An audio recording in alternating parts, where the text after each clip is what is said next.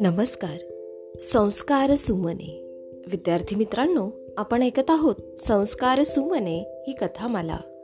या कथामालेमध्ये मी विद्या गवई नरवाडे आपल्या सर्वांचे पुन्हा एकदा हार्दिक स्वागत करते. आज आपण विद्यार्थ्यांचे स्वावलंबी जीवन कसे असावे ही गोष्ट ऐकणार आहोत. ऐकूयात विद्यार्थ्यांचे स्वावलंबी जीवन. स्वामी विवेकानंद हिंदू धर्माच्या प्रचारार्थ अमेरिकेला गेले होते. एक दिवस ते रस्त्यावर फिरत असताना वर्तमानपत्र विकणारा एक मुलगा त्यांच्यासमोर येऊन उभा राहिला. वर्तमानपत्र खरेदी करण्याचा त्यांना आग्रह करू लागला. तो म्हणाला फार स्वस्त आहे आपण घेऊ शकाल.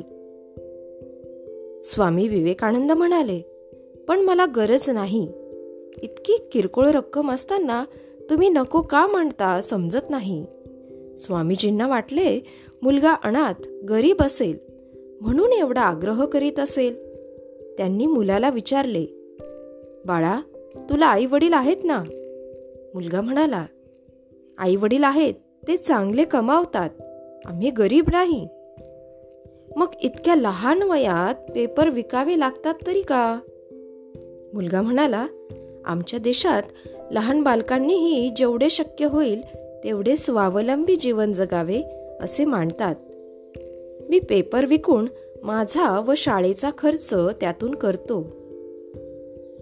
माझ्या जीवनाला मी स्वावलंबी बनवू शकतो. त्याचा मला संतोष आहे आनंद आहे.